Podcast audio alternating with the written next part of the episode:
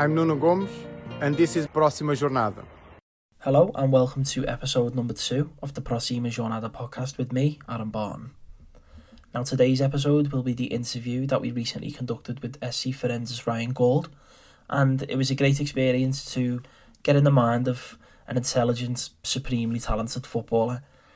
He, at just 24 years of age, has already been through so much, moving to Portugal at a young age, and sort of taking that decision, uh, a leap of faith to move to a new country to learn a new language, and when things didn't go well, to go out on loan and and sort of develop as not only as a footballer but as a person. It's a fantastic interview, and that's a credit to Ryan. He's very honest and he's very frank about his assessment on himself, um, his decisions, and and also his experiences. Just a word on the audio quality.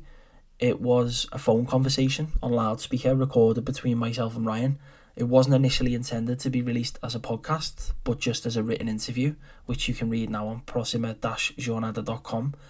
However, I've went through the process of re-recording my questions, uh, and also I've tried to clean Ryan's audio as best as I can.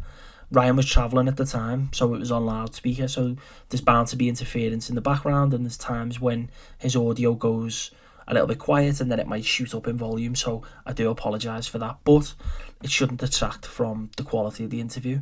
He, as I say, was a fantastic guest, and um, I won't give too much of the interview away. I hope that you enjoy it. Thank you again to Ryan and Ryan's team for allowing it to happen, and um, thank you for listening. So, first of all, Ryan, I'd like to just get your perspective on how you feel the season's going so far. It's Farense's first in the top flight since 2001-02. You recently got your first uh, victory against Boavista, a 3-1 win and a, a very good win at that. But just from my perspective, I feel like Farense have been in a lot of games. They've, you know, right into, right up until the final whistle, and then for one reason or another, I've ended up coming away with nothing. Um, how do you see the season so far, and, and what do you think the key areas to to improve on going forward? Um, yeah, I think I think that we finally got our first win on Sunday, and I think it was long overdue. Um, we've been playing really well ever since the first game. Like the first game was, a, it was different. We conceded in the first minute, and we went down to ten at the start of the second half. Um, but the results have been really harsh on us because we've been in every single game we've played, uh, even like away against Benfica. Um, so it, it's definitely been coming because there, there, was a lot of new faces in the squad as well, a lot of new boys, and um, the more we're you know getting time on the pitch together, then um, you can see by the performances that we've grown, and thankfully we were able to get our, our first win. Yeah, one hundred percent. I think you know, that's a very fair assessment, and to be honest, I think in football it's it is like that. There's it's sometimes you feel like every decision is going against your club week in week out, and then sometimes you can't believe your luck. Uh, I, I think in Farense's case, it's just hoping that it uh, swings the right type of thing, and it comes back in the middle or the end of the season where decisions start going for the club in, in their favour, and you know that that obviously affects team performance and, and where you are in the table. Football's decided on those on those moments. So yeah, and even just hearing you speak about the the squad itself, you know, there's undoubted quality in that squad. We saw that last season with the promotion push, and then obviously a lot of new faces have came in. So I don't doubt there'll be plenty more good results coming coming Farense's way and, and slowly move up the table. So we spoke a little bit about where you are at the moment, playing for Farense and putting in great performances week in week out. But I'd like to just go back to your initial decision to come to Portugal. Uh, you joined Sporting after you know bursting onto the scene for Dundee United. Uh, came onto the scene as a, a 16, 17 year old, putting in the type of performances that were linking you with clubs like Liverpool and Manchester United, uh, other Premier League clubs were interested as well. Um, but the decision to come to Portugal, to to want to play for Sporting, to want to say right, I'm going to Lisbon. That's where I'm going to play my football. Certainly not a safe option. We see it a bit more today uh, in 2020 with British players. But I just want to get your what motivated you to make that decision because it certainly wasn't the easy option. Um, well, to be honest, I've, ever since I can kind of remember, like back to 12, 13 years old, I always wanted to um, play abroad in Europe if I if I got the chance. And uh, when I started doing well at United, there was a lot of clubs interested, like uh, like you said, um, Man United and stuff. But there was actually no, as far as I'm aware, there was no concrete offers. Um, apart from the offer from Sporting. And when I heard about the offer, um, you know, when my ambition was always to play abroad, so I was very eager from the start. And um, I've been asked quite a lot if, because things didn't work out great at Sporting, I've actually I've been asked quite a lot if I regret the move.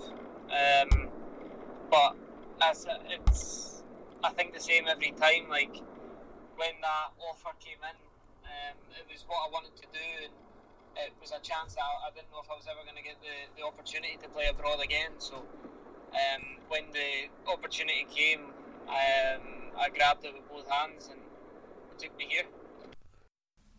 That's fascinating to hear that it's always it's always sort of been there. You've had this burning desire to go and play in Europe and to go and play abroad since before you were even kicking on it at Dundee United and do you think that's got something to do perhaps with your playing style? You take a player like yourself, you know, tremendous technical ability, you got a, a low centre of gravity, um, quite small in terms of you know stature and size, and a player like yourself doesn't rely too much on the physical attributes of the game, but more your skill set and I say your, your technical ability. Whereas our preconceptions of those type of players, those type of players are that they play, you know, in the likes of Portugal, the likes of Spain, uh, where they focus perhaps a bit more on the technical side rather than the physical. Was that? Do you think that was a factor in your decision to go abroad? Um, it, I did look at that side of it, I suppose, yeah, because I watched a lot of the way Xavi and Iniesta would play, um, and you, you didn't see too many players like that, you know, like small, more technical players. You didn't see too many of them playing in, in Scotland and England and so like I, wa- I watched a lot of their games. I watched a lot of um, Spanish football, Italian football, and I, it's hard to it's hard to say what it was, but I just I really liked watching it, and um, ever since way back then, and kind of like I was saying, watching Xavi Iniesta, um, it kind of got the idea in my head that I would like to try and play abroad and. Um, you know, see see how I could get on, see how I could progress. I think you can definitely see that in the game, in your game. Uh, you can see those influences uh, on on the way you play, your style of play, and you mentioned there about not having any regrets about moving to Sporting. They were the club that gave you your first opportunity in Portugal. Now, I just want to talk about the loan moves because I think they play a you know a crucial part in your career. The low, the original move at Sporting might not have went to plan, uh, and just for the listeners at home, Ryan joined Sporting in 2014. He was then loaned out for the 2016-17 season to Vitória Setúbal, who um, who were playing in the Premier League at the time.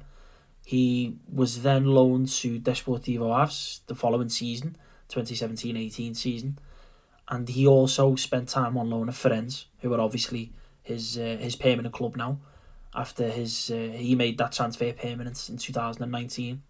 So, Ryan, what did you learn from those loan moves? Because I imagine he was a stark contrast both on and off the pitch.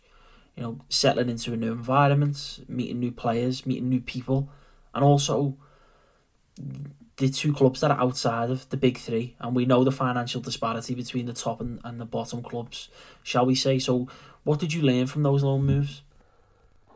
Um, well, the, I was initially leaving just to try and get the opportunity to play um, first league football, um, and I kind of I learned a lot in terms of at sport, and you're kind of you're given everything. Everything's handed to you on a plate, really, like everything you could everything you could uh, hope for and wish for.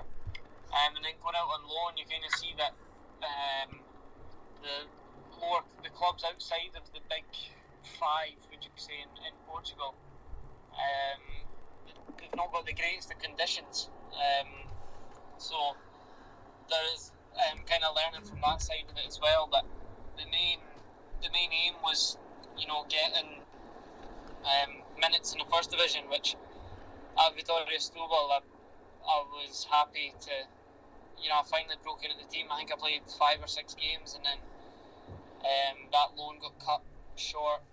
Um, and then Aves, I had ups and downs.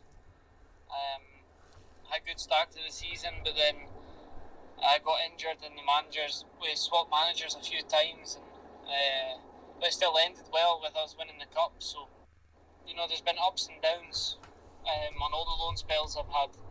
Uh, I've just tried to take the, the positive side out of it. Yeah, I do feel it's. I feel it's very important in terms of your career. You haven't spent the majority of your time in Portugal just at Sporting at a top top club where you wouldn't know any difference. You've been on loan to these clubs where things aren't as great, the facilities aren't as great, and you know it's not silver spoon treatment all the time and that molds you not only as a player but also as a person. And you know, when things did get difficult, you always sort of fall through it. And I do think that's that's admirable. And, and now we're seeing today, you know, you're flourishing, and you know it was only just a matter of time. Now, I just want to talk about the Hibs loan. Now I've heard you speak about it before, and I know it was you know obviously a frustrating time for you. So just for those listening at home, Ryan in the midst of these loans in Portugal, also went on loan to Hibernian, Hibs, uh, in his native Scotland.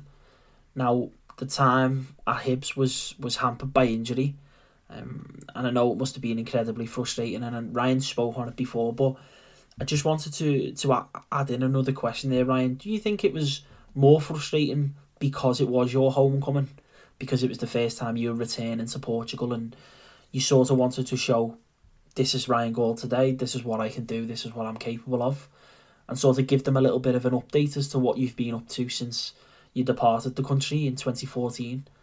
And just just talk me through how you felt at that time at Hibs. Yeah, uh, yeah it was de- it was definitely frustrating um, because I felt like Hibs was a great opportunity and a great platform to kind of show how I've progressed since I left Dundee United.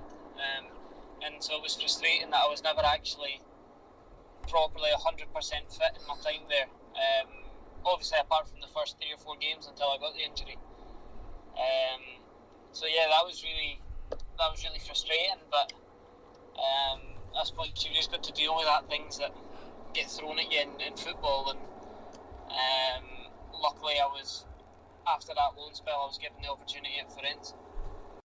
And that more or less takes us full sail. You speak at the end there about being given a chance by Farense, who are obviously now your current club. Um, last season, for those who are listening who aren't too aware, uh, were magnificent. Ryan was magnificent. Uh, they were promoted automatically. They finished second in the Liga Pro, which is the Portuguese second tier. Uh, Ryan capped it off with an individual award. He won the division's best player uh, in recognition of his fantastic work. Now, aside from the accolades, aside from the promotion, just how important was that season for you personally as a player, playing week in week out and, and sort of getting your rhythm back? Um, I think it was huge because it's the first the first year that I've actually played week in week out for a long time, um, and I was playing a lot of ninety minutes. It was the fittest I think I've I've ever felt that I've ever been, um, and that I think that showed on the pitch because I was in you could see I was enjoying it. I had my highest scoring season. Um, I'm not too sure on assists. I think I might have had more assists at Dundee United, but um, I think it was my most productive season. Um, and it, it, gave me the confidence, um, and the club gave me. They also gave me that confidence to go out and, you know, kind of prove a point that um, that I could come good and uh, I was worthy of an opportunity in the in the first league. One hundred percent. You, as you say there, you you wanted a chance in the first division. You didn't move to a club who were in the first division. You, you know, you were in the second tier, and you helped them get promoted. So it's not a chance you've just been given; it's a chance you've earned, and you must be delighted now to be playing week in week out. It's the whole reason you came to Portugal. You said before you wanted to come and play week in week out in the Premier League, and now now you've got the opportunity to do so, and it feels like 2014 when you first moved. You know, we're now going towards 2021. It's been a long, it's been a long period uh, of ups and downs. In terms of you as a player, you're still only 24 years of age, which is just it's baffling to be honest because you've been on the scene for that long, uh, and then you think you're not even at your peak yet. You're not. You haven't. You haven't gave the world what I imagine you want to give. Do you think there's a lot more to come from Ryan Gauld? Definitely, I would say I've, I've not reached, um, you know, where I would like to, where I, I'd like to think I can reach. Um, you know, I've still got intentions to play at even higher levels than um, than what I'm at just now, and uh, hopefully the best is still to come. Um, and like you said, I'm only I'm only 24, and I've had a lot of experiences to um, to kind of build on in the last uh, six, seven, eight years. So um, I'm hopeful that um, like this confident phase that I'm kind of in, I'm hoping it can continue, and um, I'll be able to push on um, even more in my career yeah, it's clear to see. Uh, it's clear to hear rather when you speak.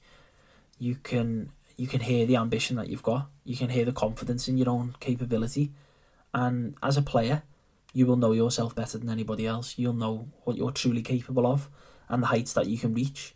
So yeah, I'm 100% with you. I think you've got a lot more to come. Playing fantastically well at the moment. Um, long may it continue. Now this does take me on to the inevitable question the question that's I already know the answer to. Shall we say uh, the Scotland national team? So you have played for the Scotland national team up until the under twenty one level. At this point in time, you remain uncapped for the senior side. Is that, as I say, it's a question that I already know the answer to, but is that still there in the back of your mind as as one of your big aims in football? Like, has that always been there, playing for your country playing for Scotland? Yeah, definitely. I think uh, if you ask if you ask anyone, any any player, you know, one of the what they want to achieve the most, a lot of them would say the one of the highest goals is playing for your country. Um, so you know, I've still I've still got plenty of time. I'm still just 24, like we said, but um, I've still got time to hopefully prove that you know I'm worth I'm worth a call up and um, all I can really do is keep keep my head down and keep working hard, like I've been doing the last um, the last year and a half or so, and hopefully the um, the results will, will come as well. But you know that's that's out of my hands. Um, I can only keep doing what I've been doing and uh, keep trying to improve myself. yeah, as I say, it's one of those. I already knew the answer going into it, but no, it's it's good to just to hear you talk about um, wanting to, you know, obviously get your head down and it's out of your hands, but clearly, clearly know how much it means to you. And, and I think, you know, I speak certainly on behalf of myself and I speak probably on behalf of other Portuguese football supporters. They, you know, they'd be delighted to see you represent your country. As you say, it's it's something every player or most players want to do, um, and I, you know, I don't think it's far away. You're playing week in week out. Not only are you playing, you're playing well you're versatile. Uh, that's something that I want to get onto now because seeing you play you know, out wide, you played up at the top end of the pitch, you play in the number 10 a little bit deeper, um, you know, pulling strings from uh, deeper in midfield. Where do you see yourself uh, as not so much your best position, but where do you enjoy playing football the most? What gives Ryan Gauld the most joy? What whereabouts on the pitch? And don't just say anywhere. Not that cliche answer of I'll play where the gaffer wants me to. I think I feel more well. I feel most comfortable, and I think that you see the best of me when I'm playing behind a striker, um, like a number ten role.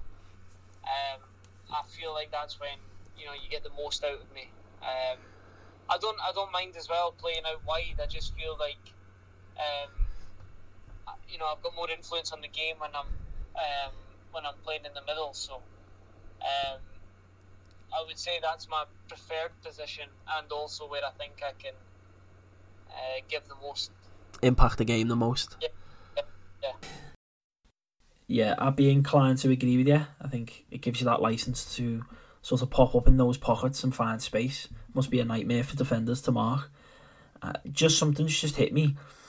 Can't believe I forgot to bring it up earlier. This is just for the listeners at home, bit of context. When we were speaking about the, the bad luck, Ryan, he was slipped in uh, a pass against Rio and he's bearing down on goal. Keeper comes out and he slides it past the keeper. I think he slides it through the keeper's to keeper's legs.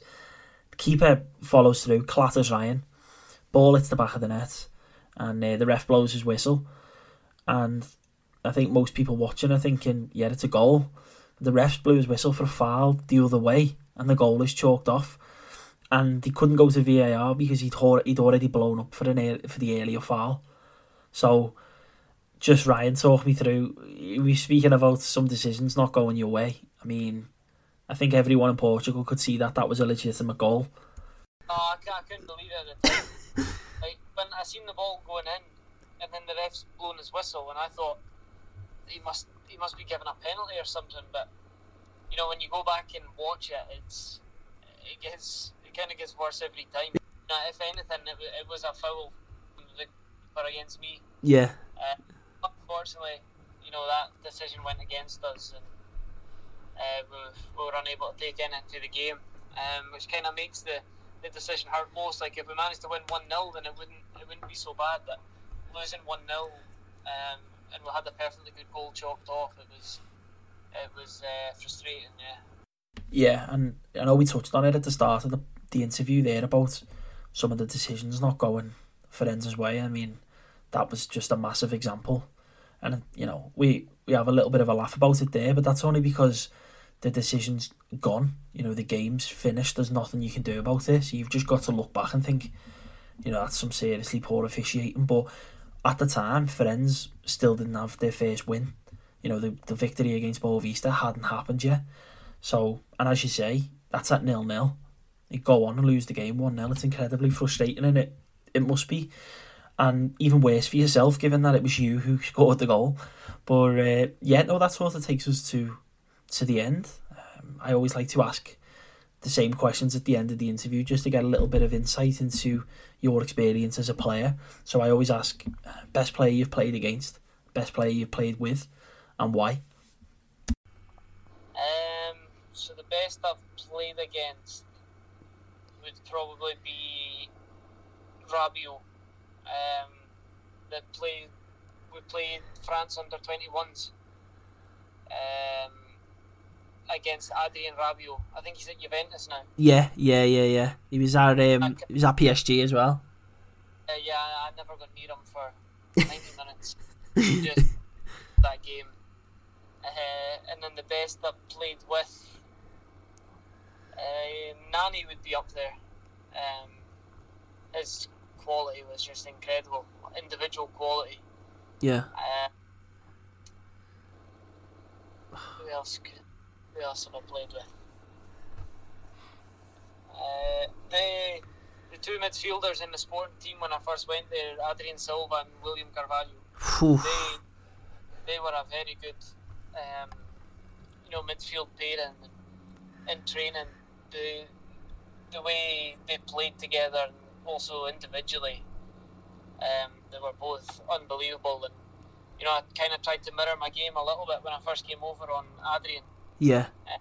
Because in my second year, I, I was playing the number eight position, so I was kind of watching him and trying to uh, mirror him and Pereira, that's at West Brom now.